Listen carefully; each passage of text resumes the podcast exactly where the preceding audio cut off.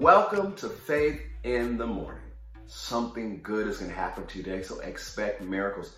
This week on Faith in the Morning, we're taking another look at faith. Yes, Faith in the Morning exists to help you start your day with faith and encouragement. And I'm going over a message I shared last year when we talked about what is faith. And we looked at it in such a way that I believe is going to inspire you even today and help you re-examine where is your faith, how are you using your faith, are you building your faith. Faith is like a muscle, it must be built up. So enjoy the messages this week and help and encourage your faith and give you another perspective of faith and remind you how to use your faith so you can experience the miraculous in your life. Keep your faith turned on, keep your faith turned up, and add to your faith. Enjoy the message. But notice something else, a famous scripture to a lot of us. The eyes of the Lord run to and fro throughout the whole earth to show himself strong on the behalf of those whose heart is perfect toward him. God is looking throughout the earth for people whose heart's perfect for him. And in context, looking at chapter fourteen, chapter sixteen, what is this context? Those who will rest on God. Those who will rely on God. Those who have faith on God. Even as we quoted earlier, Jesus said when he comes back, he's looking for faith on the earth.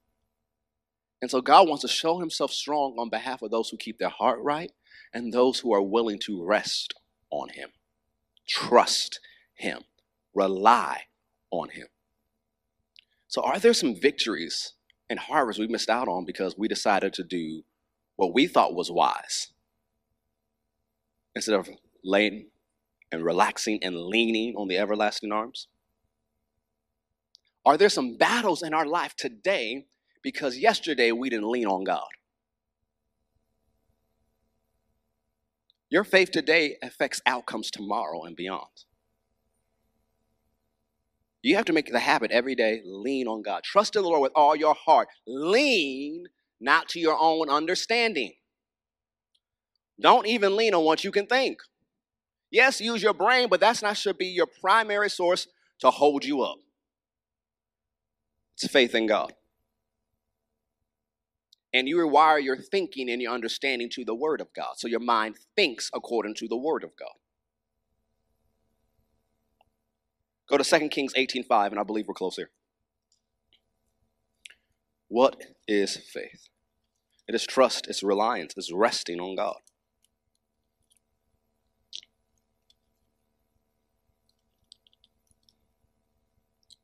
I've heard a man of God say it this way, one of the highest levels of faith is rest. One of the highest levels of faith is rest. A lot of us have lost rest this year, not because of a lot of work we've done, but because of anxiety and stress. Some of you need to be like Jesus and take a nap. In the middle of the storm, what was Jesus to do? Sleeping. The disciples woke him up. Don't you care that we're going to die? Can't you imagine how you look at someone woke you up like that? I can only imagine the look of Jesus. Like, bruh, really? And the thing is, it talks about how the boat was full of water. So Jesus might be floating on a pillow. Imagine this with me. He's knocked out, could be snoring. On this pillow, floating back and forth. And imagine Peter and John and James rushing through all that water. Don't you care? We're about to die. Dude, get out of my face. Jesus walked through all that water. But also remember, there was already a miracle happening because if a boat gets full of water, what happens? But yet their boat was still going. Don't get so distracted by the storm, you miss the miracle in motion. And so he walks through all the water, gets to the edge, and he says, it says he rebuked the wind and said, peace, be still. Otherwise, he just said, shh, calm that down. The wind stopped, the waves stopped, and it was a calm. And he looked at him and says, why didn't you have any faith? Meaning, y'all could have handled this. I could still be sleeping.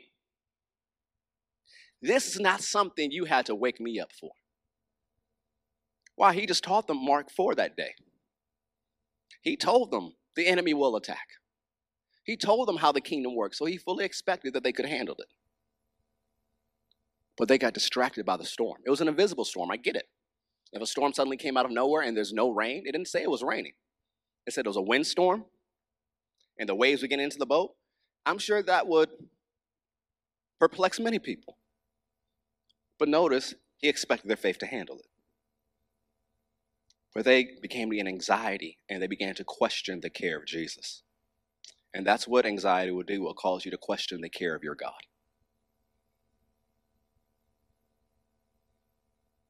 You know, when there were, the other time there was a storm when Jesus walked on the water and Peter began to sink. Don't be so hard on Peter, because at least he walked on the water. How many of you walked on some water?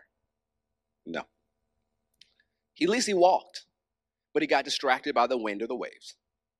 But have I asked you this before? Is it easier to walk on calm water or rough water? It doesn't matter. You can't do it. Doesn't matter if it's rough water or calm water. That's irrelevant. Too many times we get distracted by the irrelevant. So he took his eyes off of Jesus and he began to sink. He didn't sink all the way. He didn't drown. It says he began. But at least Peter was wise enough to pray a very good prayer. Help me, Lord. That's a good prayer. Some of y'all, instead of cussing, should say, help me, Lord. Another message. And Jesus caught him. And they walked back to the boat and told Peter, come on, dude, why didn't you have faith? Made it personal. Peter, you know better. Where was your faith? And could it just be during this whole storm of the pandemic and everything we've seen in twenty twenty, Jesus looking at you is like, dude, where's your faith? How long have you been in a church that taught faith? How many faith, mes- faith messages have you heard?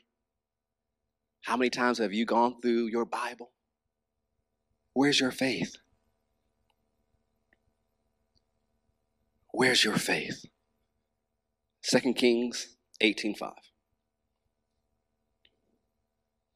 Talking about King Hezekiah. It says, he trusted in the Lord God of Israel, so that after him was none like him among all the kings of Judah, nor any that were before him. Out of all the kings of Judah, Hezekiah had more success and more victory, even beyond Asa and Jehoshaphat, who were really good kings. And why? Because of the way he trusted and relied on God. Now, I said trust and rely on God does not mean you don't use your brain and you don't work. But as you go throughout the day, you're trusting him. You're acknowledging him. God, how should I handle it? Should I do how you showed me last time, or should I change it? God, how should I address this customer? God, how should I handle this? And you check it in quickly on the inside. God, they're popping off. What should I do? You've redeemed me, but my flesh is saying, trying to quote L L Cool J with them, Mama said, knock him out. I really want to lean to the spirit of L L Cool J right now. You're acknowledging him. You're trusting him.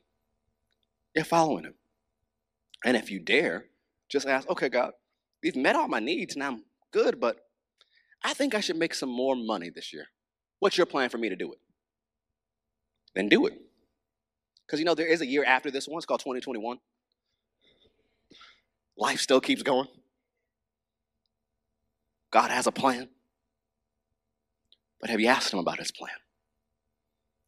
See, something about this year has exposed where our faith has been.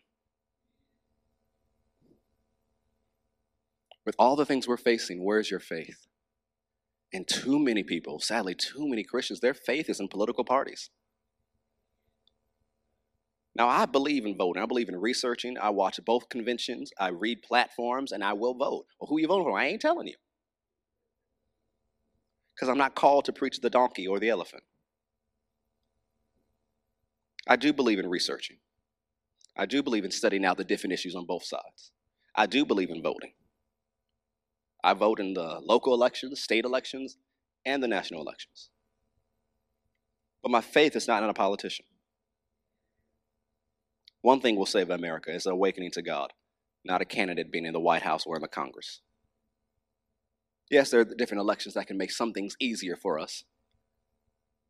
And yes, we should study out those things and research those things. But our faith can't be in them. Because doesn't Psalm tell us, trust not in princes? So why is our faith in them? Doesn't Jeremiah seventeen say, cursed is the man who puts his trust in the flesh and departs from the Lord? How many of us are being empowered to fail, because that's what curse means, because we have so much faith in these politicians?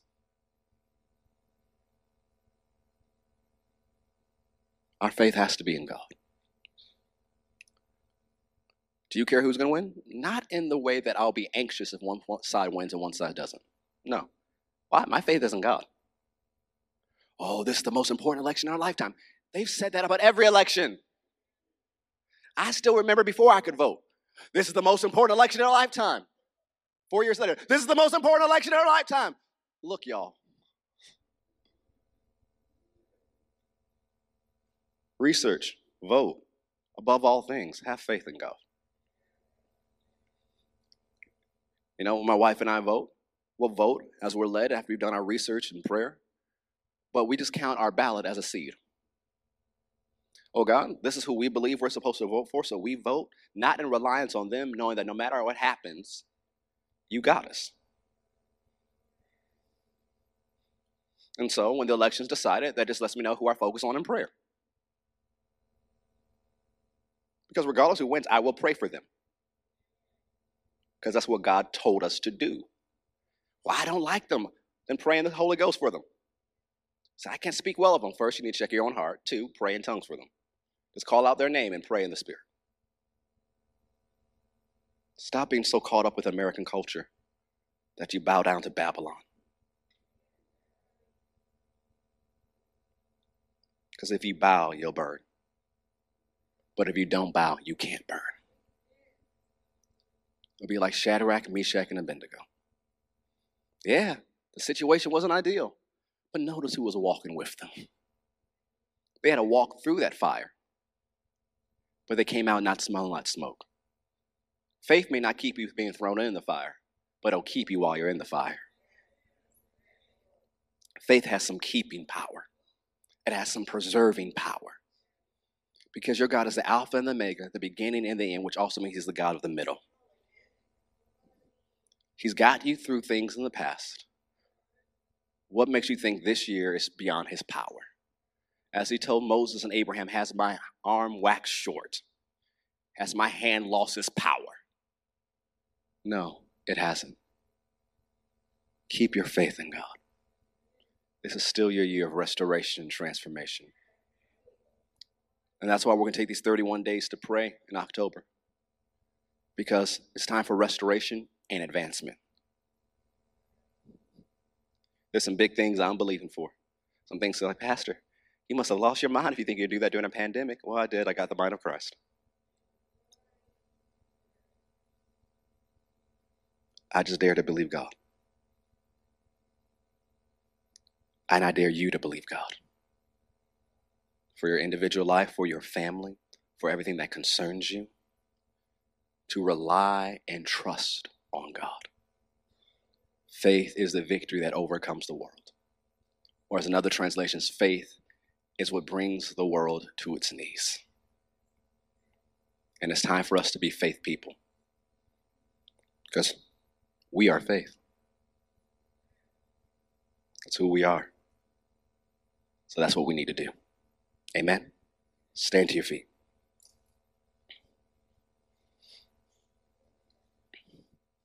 Father, we thank you because you are good and your mercy endures forever. We trust and rely on you. As the old song says, we lean on the everlasting arms, safe and secure from our alarm. We rest upon you as Asa and Hezekiah did. We put our faith in you. Help us, because we can't do this by ourselves. Help us to be faith people. Help us to live the lifestyle of faith every single day. So we can see in our lives what you promised us. And beyond that, we know this is the life that pleases you. And we want to live in a way that makes you happy. Because you've been so good and kind to us.